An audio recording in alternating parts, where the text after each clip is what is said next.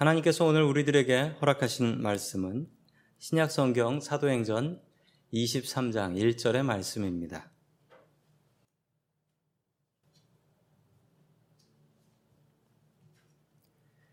바울이 공회를 주목하여 이르되 여러분 형제들아 오늘까지 나는 범사의 양심을 따라 하나님을 섬겼노라 하거늘 아멘. 하나님께서 우리와 함께 하시며 말씀 주심을 감사드립니다. 아멘.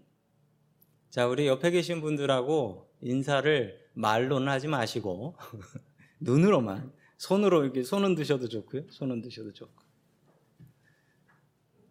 마스크를 쓰니까 좋은 점들이 여러 개가 있습니다. 여자분들은 화장하는 시간이 아주 많이 줄었어요. 눈만 그리면 돼요. 라고 하셔서 좋고, 또 신기한 것은 마스크를 쓰고 다니고 손을 열심히 닦으니 감기에 잘 안 걸리게 되더라고요. 또 하나는 마스크를 쓰면 저 같은 경우는 어, 멋있다라는 말도 듣고 외모에 자신감도 생기는 것 같아서 더욱더 좋은 것 같습니다. 자, 오늘 하나님의 말씀을 통하여 같이 은혜 나누고자 합니다. 이스라엘을 멸망으로 이끈 지도자들이라는 제목인데요. 지금부터 천년 전에 있었던 분의 이야기입니다. 어떤 분이냐면 이 은자 피에르라는 분이 계셨어요. 은자 피에르. 이분이 어떤 분이냐면요.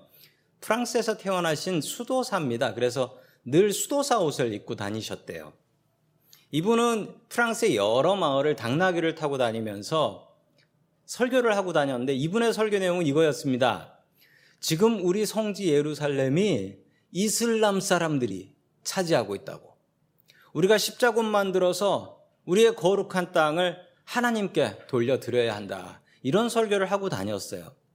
그런데 정말 너무나 설교를 잘해가지고 이분이 설교를 하면 뭐 전과자 범죄인들도 눈물을 줄줄 흘리며 내가 주님을 위해서 헌신하겠습니다. 다짐을 하면서 십자군으로 자원했답니다. 이분이 했던 얘기는 또 십자군에 나가면 당신들의 모든 죄가 용서함을 받고 그리고 죽으면 바로 천국 가는 순교하는 길이다. 뭐 이렇게까지 가르쳤는데 많은 사람들이 이분의 설교를 듣고 감동을 받고 십자군에 자원을 했습니다. 이렇게 일어난 십자군이 평민 십자군인데 이 십자군의 문제가 뭐 군인도 없고 또 서플라이 보급품도 없고 아무것도 없어요. 그래서 이 사람들이 가면서 이렇게 얘기했습니다. 우리가 기도하고 찬송하며 가면 그 예루살렘 성은 무너진다. 뭐 이러면서 갔어요. 그런데 가다 먹을 거 없으니까 여기저기서 훔쳐먹고 약탈하고 끝내는 예루살렘 근처도 못 가고 모두 다 잡히고 죽고 도망가고 그래서 다 흩어져 버렸습니다. 그런데 이 잘못된 지도자 피에르는 어떻게 되었을까요? 예, 피에르는 잘 도망가서 혼자 잘 먹고 잘 살았다고 합니다. 이 사람을 따랐던 사람들은 죽고 노예로 붙잡히고 도망가고 뭐 이렇게 되었는데요. 이만큼 지도자는 중요합니다. 잘못된 지도자는 우리의 인생, 우리의 삶을 완전히 망쳐놓을 수가 있습니다. 오늘 성경 말씀에도 보면 세 종류의 지도자들이 나오는데요. 그들은 무엇이 잘못된 것일까요? 우리는 어떤 지도자들을 따라야 하는 것일까요? 첫 번째 나오는 지도자는 대제사장이라는 사람들입니다. 대제사장은 하나님 팔아서 성공한 사람입니다. 예루살렘에 들어간 바울은 성전에 갔다가 성전에서 유대인들한테 붙잡혀 죽을 뻔합니다. 죽을 뻔했던 바울을 하나님께서 살리셨는데 기가 막히게 로마 군인들을 통해서 바울을 구조해 내십니다. 게다가 바울은 로마 시민이었기 때문에 로마 군인들은 바울을 보호해 줘야 하지요. 그런데 그 부대의 부대장이었던 천부장, 천명의 부하를 거느린 천부장은 아무리 생각해도 바울의 죄를 모르겠어요. 아, 지들끼리 막 목숨 걸고 싸우는데 뭐 알 방법이 없는 거예요. 그래서 바울은, 아, 천부장은 바울을 그 유대인들의 회의, 그리고 유대인들의 최고의 의결 기관인 산해드린 공의회에다가 넘겨줘 버립니다. 바울을 넘겨주고 거기서 재판을 받고 죄가 뭔가 살펴보려고요. 천부장 머리로는 꾀를 낸 것입니다. 자, 우리 계속해서 사도행전 23장 1절 말씀 같이 봅니다. 시작. 바울이 의회원들을 주목하고 말하였다. 동포 여러분, 나는 이날까지 하나님 앞에서 오로지 바른 양심을 가지고 살아왔습니다. 아멘. 바울은 자신의 무죄를 주장합니다. 그러면서 하는 말이 하나님 앞에서 바른 양심을 갖고 살았다. 우리도 이 마음을 본받아야 되겠습니다. 하나님 앞에서 바른 양심을 갖고 살자. 성도 여러분, 하나님은 뒤가 없는 분이신 거 아세요? 하나님은 뒤가 없어요. 그림자도 없대요. 이 얘기는 뭐냐면 내가 하나님 앞에 있으면 하나님께서 나를 함께 하신다가 아니고 나를 지켜보고 계신다라는 거예요. 그러니 하나님의 음성을 듣지 못해도 내가 하나님 앞에선 양심으로 살아가야 한다. 우리 크리스찬들이 살아가야 될 마음의 자세입니다. 하나님 앞에서 바른 양심을 갖고 살아갈 수 있기를 주의 이름으로 간절히 축원합니다. 아멘. 자, 계속해서 2절의 말씀 같이 봅니다. 시작. 이 말을 듣고 대제사장 아나니아가 곁에 서 있는 사람들에게 바울의 입을 치라고 명령하였다. 아멘. 야, 대제사장이 성격이 대단합니다. 요 한마디 딱 듣고 나더니 저놈의 입을 쳐라. 대제사장이 엄청나게 폭력적입니다. 이 사람이 누구냐면 아나니아라는 사람인데요. 들어보셨을 거예요. 성경에 아나니아라는 사람이 세 명이 나옵니다. 아나니아와 삽비라 그리고 바울이 담에색 올라갔을 때 만났던 아나니아 그리고 여기 나오는 대제사장 아나니아 흔한 이름이라는 거죠. 이 아나니아는 사두개파 사람인 대제사장이었습니다. 여러 제사장 중에 최고의 높은 한 사람이었다라는 것이죠. 사두개인들이 대제사장을 많이 했습니다. 그 이유는 이 사두개인들은 돈을 좋아하고 권력을 좋아해서 로마 제국이 대제사장을 세울 때 바리새인을 세우면 이 바리새인은 뭐 율법이 어쩌고 저쩌고 하면서 말을 안 들어요. 그런데 사두개인은 돈 주고 권력 주면 네 하면서 순종을 합니다. 그래서 사두개파 사람들이 대제사장을 많이 했습니다. 보시는 것처럼 이 사람 무척 폭력적입니다. 바울의 이야기 한마디를 듣고 야 저놈의 입을 쳐라 라고 명령을 내리죠. 이건 무슨 대제사장 같진 않고 폭력배 같은 사람입니다. 말보다 주먹이 앞선 사람이지요. 기록에 보면 이 사람이 무슨 짓을 했냐면 자기의 밑에 있는 제사장들 있잖아요. 제사장들이 11조를 받았는데 이 아나니아가 그 돈이 탐이 나가지고 그 제사장들한테 11조 다 나한테 내라. 나한테 내라. 다 나한테 바쳐라. 그렇게 이야기하니까 제사장 중에 바친 사람도 있고 안 바친 사람도 있었습니다. 안 바친 사람은 당연히 두들겨 패서 11조를 뺏었다라고 합니다. 이 사람 대제사장 같진 않고 무슨 조직폭력배 두목 같은 사람입니다. 게다가 이 아나니아라는 대제사장은 로마에 아주 순종을 잘 하는 사람이었습니다. 하나님께 순종하진 않았습니다. 왜냐하면 하나님의 말씀은 안 지켜도 당장 피해 볼 게 없어요. 하나님께서는 어지간하면 다 참으시거든요. 그런데 로마한테는 말 안 들으면 내가 잘려요. 내가 이 자리를 유지할 수 없어요. 그래서 로마 시키는 말이라면은 기가 막히게 들었던 사람입니다. 로마에 순종하면 로마가 권력을 주고 설마 로마가 망하겠어요. 로마가 망하지 않을 것이니까요. 이 사람은 어떻게 되었냐면요. AD 67년, 서기 67년에 예루살렘에서 엄청난 폭동이 일어났습니다. 로마 놈들을 다 몰아내고 이스라엘을 독립시키자라는 운동이었고 이 폭동은 열심당원, 젤럿이라고 하는 열심당원들이 일으킨 폭동이었습니다. 그래서 당시에 로마 군들을 많이 죽이고 몰아냈습니다. 그뿐만 아니라 이 열심당원들은 로마에 친하고 로마의 개처럼 일했던 이 대제사장 아나니아를 너는 로마의 앞잡이 아니냐라고 해서 때려 죽입니다. 자기 동포한테 맞아 죽어버린 것이죠. 잘못된 지도자며 잘못된 대제사장이었습니다. 이 사람이 나라를 이끌었으니 나라와 백성은 어땠겠습니까? 이 사람이 죽고 나서 3년 뒤 이스라엘은 지도에서 완전히 사라져 버립니다. 이스라엘은 나라가 없어져 버렸어요. 대제사장 아나니아는 하나님을 가르쳐야 되는 제사장이었습니다. 그러나 그는 하나님을 두려워하지 않았죠. 하나님 팔아서 자신의 지위와 명예를 유지하려고 했던 사람입니다. 성도 여러분, 아나니아와 같이 살지 마십시오. 아나니아는 내가 성공하고 내가 복을 받아야 되는데 그 수단이 무엇냐? 하나님이 나의 수단이다. 하나님은 내 성공의 도구다라고 생각했던 사람입니다.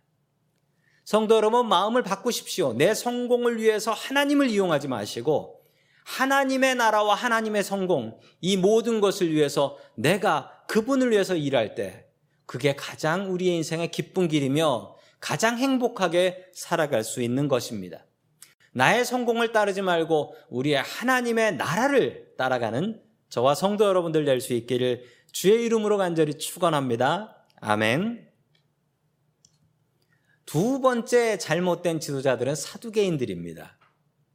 이 사두개인들은 이 세상의 일들만 소중하게 여겼던 것이지요. 당시 이스라엘을 통치하고 있었던 최고 의결 기관은 물론 나라를 뺏겨서 로마 황제의 마음대로 되지만 이스라엘에는 의회가 있었습니다. 그 의회는 산헤드린이라는 공의회였습니다. 여기에는 두 파가 장악을 하고 있었어요. 아이고 옛날이나 지금이나 2000년 전이나 지금이나 두 파가 있는 것은 비슷합니다. 예, 민주당과 공화당, 공화당과 민주당 아니고요. 여기를 장악하고 있었던 두 파는 사두개파와 바리세파였어요. 바리세파와 사두개파. 이 둘 중에 사두개파가 더 힘이 셌습니다. 왜 사두개인들이 더 힘이 셌냐면 아까 말씀드린 대로 대제사장이 사두개파에서 주로 나왔거든요. 그러니까 훨씬 더 이 사두개파 사람들이 힘을 낼 수 있었던 것입니다. 이 사두개파 사람들은 지금으로 이야기하자면 아주 똑똑한 사람들이었습니다. 얼마나 똑똑했냐면 이 사람들은 상식적이었어요. 상식이 있었고 이성적이었습니다. 그리고 과학적인 사람들이어서 자기가 경험해 본 것들을 믿었던 사람들이에요.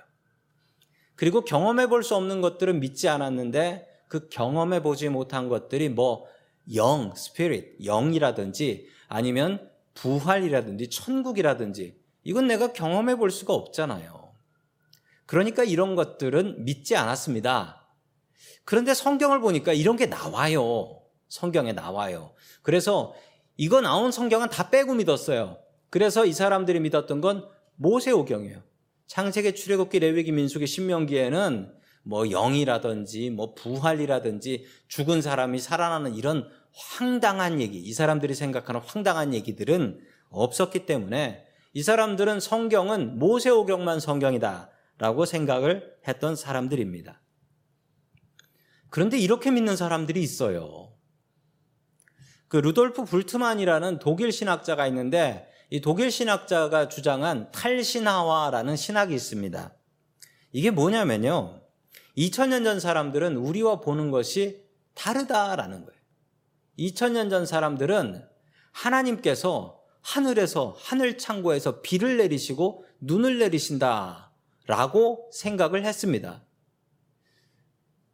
이분은 어떻게 생각했냐면 이거는 신화적인 것이니까 이거를 좀 머리로 생각을 하면 이거는 물이 하늘에 올라가서 구름이 돼가지고 크게 비가 내리는 거 아니냐. 이걸 뭐 하늘에 비를 내리는 비 창고가 있고 구름 창고가 있고 눈 창고가 있고 뭐 이거는 말이 안 된다. 그러니까 성경을 우리가 다시 과학적으로 이성적으로 뺄 거 빼자라고 해서 이 사람들이 진짜 성경을 그렇게 만들었어요. 뺄 거 빼고 뭐 예수님께서 무리를 걸었다 빼고 죽은 사람 살렸다 빼고 뭐 영이 나타났다 빼고 성령님 이런 거 빼고 다 빼버린 거예요. 그랬더니 성경이 성경 같겠습니까? 이런 노력을 하지 마십시오. 이런 시도를 하지 마세요. 어떤 청년이 교회 가서 목사님한테 이렇게 따져 물었습니다. 목사님, 저는 성경에 있는 기적들을 믿을 수가 없습니다. 아니, 중풍병자가 어떻게 일어날 수가 있습니까? 그리고 아픈 사람이 기도하면 일어난다, 낫는다. 이거 저 못 믿겠고요. 또 오병이어의 기적은 이게 도대체 뭡니까? 먹을 게 계속 늘어나요? 이게 어떻게 가능해요? 저는 이런 거 못 믿겠습니다. 이런 걸 빼고 믿을 수 있는 방법이 있을까요? 라고 했더니 목사님께서 이렇게 말씀하셨대요. 자네 말대로 못 믿는 거 다 빼면 성경은 앞에 표지하고 뒷 장만 남겠네. 태초에 하나님께서 천지를 말씀으로 창조하신 게 이게 어떻게 믿어지나? 성도 여러분, 맞는 이야기입니다. 우리가 우리의 머리로, 우리의 생각으로 이해하고 믿겠다. 이런 노력은 하지 마십시오. 우리는 심지어 사람들의 생각과 계획도 제대로 알 수가 없어요. 예를 들어 볼까요? 사람 중에 제일 똑똑한 사람이 누구냐면 그 아인슈타인입니다. 아인슈타인이 얼마나 똑똑하냐면 이분이 한 100년쯤 전에 상대성 이론이라는 것을 만드셨어요. 그런데 이 이론을 똑바로 이해하고 아인슈타인을 제대로 이해하는 사람들은 그렇게 많지 않다고 합니다. 내가 아인슈타인을 이해할 수 없으니까 난 아인슈타인의 그 얘기들 다 못 믿겠다라고 하면 그 사람은 어리석은 사람이지요. 어리석은 사람이에요. 우리가 믿을 대상을 정하고 저분은 정말 믿을 만한 분이다라고 생각되면 그 다음에는 의심하지 않고 믿는 게 좋습니다. 무작정 의심하지 않는 건 나쁜 거예요. 그러나 우리가 저분은 믿을 만한 대상이다라고 생각한다면 그때부터는 그냥 믿으면 그게 나한테 복이 되는 거예요. 심지어 우리가 사람도 제대로 이해할 수 없는데 우리 하나님을 내가 이해하고 믿겠다. 성경 보면서 야, 요건 내가 못 믿겠다. 그러면 누구 손에? 하나님 손에 아니에요. 나만 손에 보는 거예요. 우리가 하나님을 믿는다면 그리고 믿어야 한다면 그때는 믿고 이해하는 거지 이해하고 나서 믿는 것 아닙니다. 우리의 머리는 그렇게 좋지 않아요. 또한 사두개인들은 철저하게 세상에서 성공하려고 했습니다. 세상에서 성공해야 하는데 천국이니 영생이니 부활이니 이건 누가 만들어낸 얘기냐면 실패자, loser mentality라는 거예요. 실패자들이 그래 내가 이 땅에서는 못 사니 제대로 못 사니까 천국에서는 공평하겠지. 이거 loser mentality라는 거예요. 실패자들이나 이런 생각한다는 거지. 그럴 시간 있으면 열심히 해서 이 세상에서 성공하게. 이 사람들은 이렇게 얘기했습니다. 성도 여러분, 코로나 때문에 모든 것이 무너져 내려가고 있습니다. 우리가 믿고 의지했던 것들이 모두 다 무너지고 있어요. 하나님께서 왜 이런 고난을 허락하셨는지, 전 세계가 이렇게 힘들어하는 고난을 하나님 막으실 수 있으실 텐데, 왜 안 막으시고 허락하셨는지 도무지 알 수가 없어요. 이 코로나가 언제 끝날지, 처음에는 뭐 더워지면 끝난다고 하더니, 더워져도 끝나지 않고, 뭐 백신이 나오면 끝난다고 하는데, 요즘 나오는 얘기를 들어보니까 백신도 석 달에 한 번씩 맞아야 된다는 둥, 이게 뭐 뮤테이션, 그 변종이 생기면은 백신이 또 바뀌어야 된다는데, 아, 이걸 어떻게 감당하겠어요? 계속 들려오는 소리들은 너무나 안타깝고, 이걸 우리가 해결할 수 있을까? 이 생각을 갖지 마십시오. 물론 백신을 개발하고 치료제를 개발하시는 분들은 최선을 다해야 되겠지만, 우리의 마음은 하나님, 언젠가 이 코로나가 힘을 잃게 하시고 언젠가 TV 방송에서 이제 코로나가 모두 다 종식되었습니다. 라고 선언되는 것. 그게 어떻게 인간의 힘으로 가능하겠습니까? 기도하십시오. 하나님, 그날이 속히 이루어지게 하여 주시옵소서. 우리 다 함께 마스크 벗고 예배할 수 있는 그날을 주님 속히 허락해 주시옵소서. 기도하셔야 됩니다. 그런데 반대로 생각하는 사람은 사두개인과 같은 사람들입니다. 우리의 힘으로 뭐든지 할 수 있어. 우리가 노력하면 뭐든지 할 수 있어. 하나님께서 해달라고 부탁하는 사람들은 그건 실패자들이나 하는 거야. 이게 바로 사두개인들의 생각이었습니다. 사두개인 같이 살지 마십시오. 인간의 힘만 의지하고 이 땅에서 나는 성공하고 이 땅에서 다 끝장 볼 거야. 내가 이해하지 못한 것은 나는 믿지 않아 라는 생각 갖지 마십시오.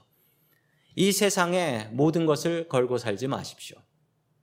우리가 의지했던 것들이 무너지고 코로나로 인해서 고난을 당할 때 성도 여러분 이 생각을 해보셨습니까? 나에게 마지막 히든 카드가 하나 있는데 그건 바로 부활이야. 사두개인들은 이 부활을 믿지 않았습니다. 그러나 우리는 이 땅에서 최선 다해 살아야 하지만 그럼에도 불구하고 이 모든 것이 무너졌을 때 야, 내 죽기 받기 더 하겠냐? 죽으면 내가 부활해서 천국까지. 이게 우리에게 가장 큰 위로와 힘이 되어야 됩니다. 곰곰이 생각해 보시면 내 안에 사두개인이 들어있네요. 내 안에 사두개인 몰아내시고 하나님을 바르게 믿고 의지하는 저와 성도 여러분들 될 수 있기를 주님의 이름으로 간절히 축원합니다. 아멘. 마지막 세 번째 잘못된 지도자는 바리새인들이었습니다.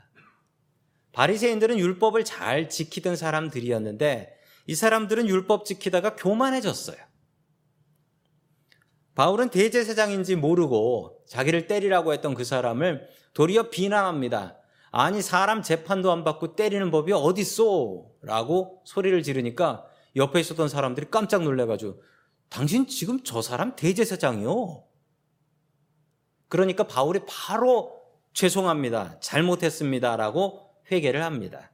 그리고 이렇게 얘기하죠. 우리 5절 말씀 같이 봅니다. 시작. 바울이 말하였다. 동포 여러분, 나는 그가 대제사장인 줄 몰랐소. 성경에 기록하기를 너의 백성의 지도자를 욕하지 말라고 하였소. 아멘. 백성의 지도자를 욕하지 말라라고 바울이 이야기를 합니다. 그리고 성경이 가르치고 있다라고 하지요. 지난번에 한국 갔을 때 한국에 있는 제 친구 목사님을 만났습니다. 그런데 이 목사님이 고민을 이야기합니다. 우리 집이 요즘 난리다라고 그러는 거예요. 그럼 뭐가 난리냐 했더니 그 제 친구 목사의 아버지도 목사님이세요. 은퇴하신 목사님이신데 그 아버지하고 집에서 맨날 정치 얘기가 오간다는 거예요. 그런데 아버지는 부대가 달라요. 아버지는 태극기 부대시고 그리고 아들은 촛불 부대인 거예요. 그래가지고 둘이 맨날 정치 얘기하면서 싸워서 야 우리 요즘 집안이 말이 아니다. 그래서 우리 아버지랑 요즘 말도 안 한다. 근데 어느 날 말도 안 하고 말도 안 하고 아버지는 어, 태극기 들고 광화문 가셨고 아들은 촛불 들고 광화문 가서 광화문에서 아주 어색하게 만났대요. 또. 요즘 지도자를 욕할 수 있습니까? 없습니까?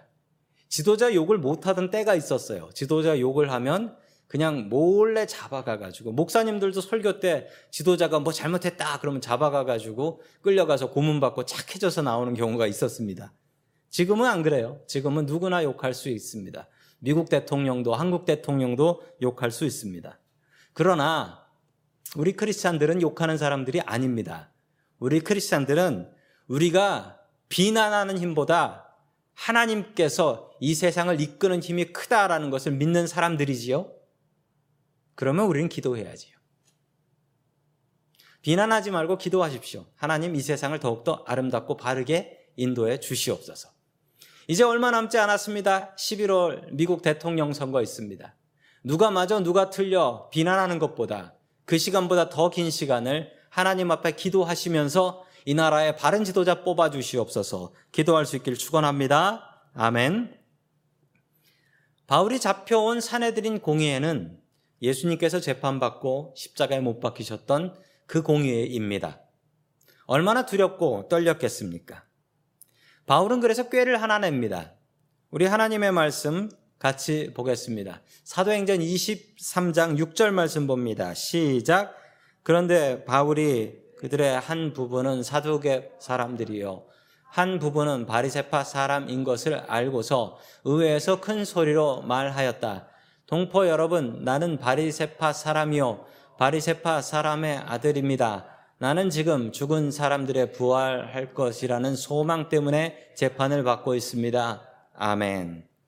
바울이 갑자기 이렇게 얘기합니다. 나는 부활 때문에, 부활의 소망 때문에 재판받는 겁니다. 이렇게 얘기하니까 바리세파 사람들이 또 바리, 바울이 바리세파 사람이거든요. 이 얘기를 듣고 나니까 그래? 우리랑 생각이 같네. 저 사람 죄가 없구만. 얘기합니다. 그래서 사두개파 사람들, 이 사람들은 부활을 안 믿어요. 이 땅이 끝이거든요. 그러니까 저 사람 잘못했네. 그러면서 자기네들끼리 싸우기 시작했어요.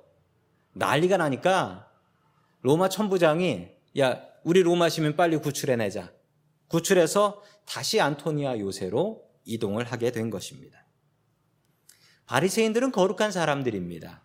이 사람들은 하나님의 법을 너무나 소중하게 여겨서 그 법을 지키고 살아갔습니다.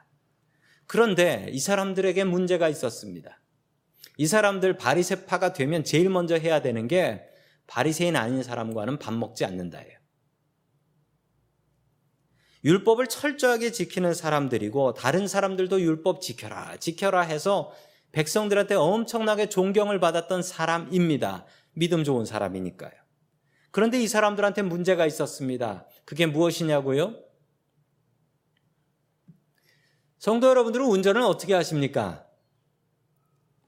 혹시 제가 운전하는 거 보신 분들 계신, 계실지 몰라요. 제가 운전 어떻게 하냐면, 어, 저는 그냥 그대로 법대로 다 지킵니다. 프리웨이에서 65마일 지키고, 예, 정말 답답하게 운전하지요. 그리고 로컬에서 스탑에서 저 3초 씁니다.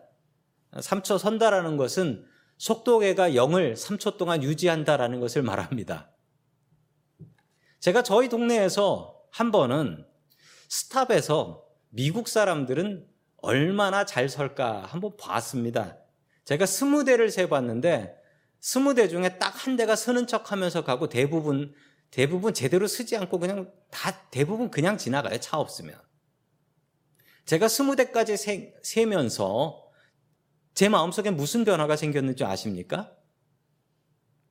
나는 참 대단한 사람이구나라는 생각이 생겼습니다. 야, 미국 사람들도 안 지키는 법을 나는 제대로 지켜요. 바리새인에게 이 문제가 있었던 것입니다. 하나님의 법을 지키는 건 좋은데 그건 나 좋으라고 지키는 건데 지키면서 마음속에 드는 생각은 나 참 대단하네.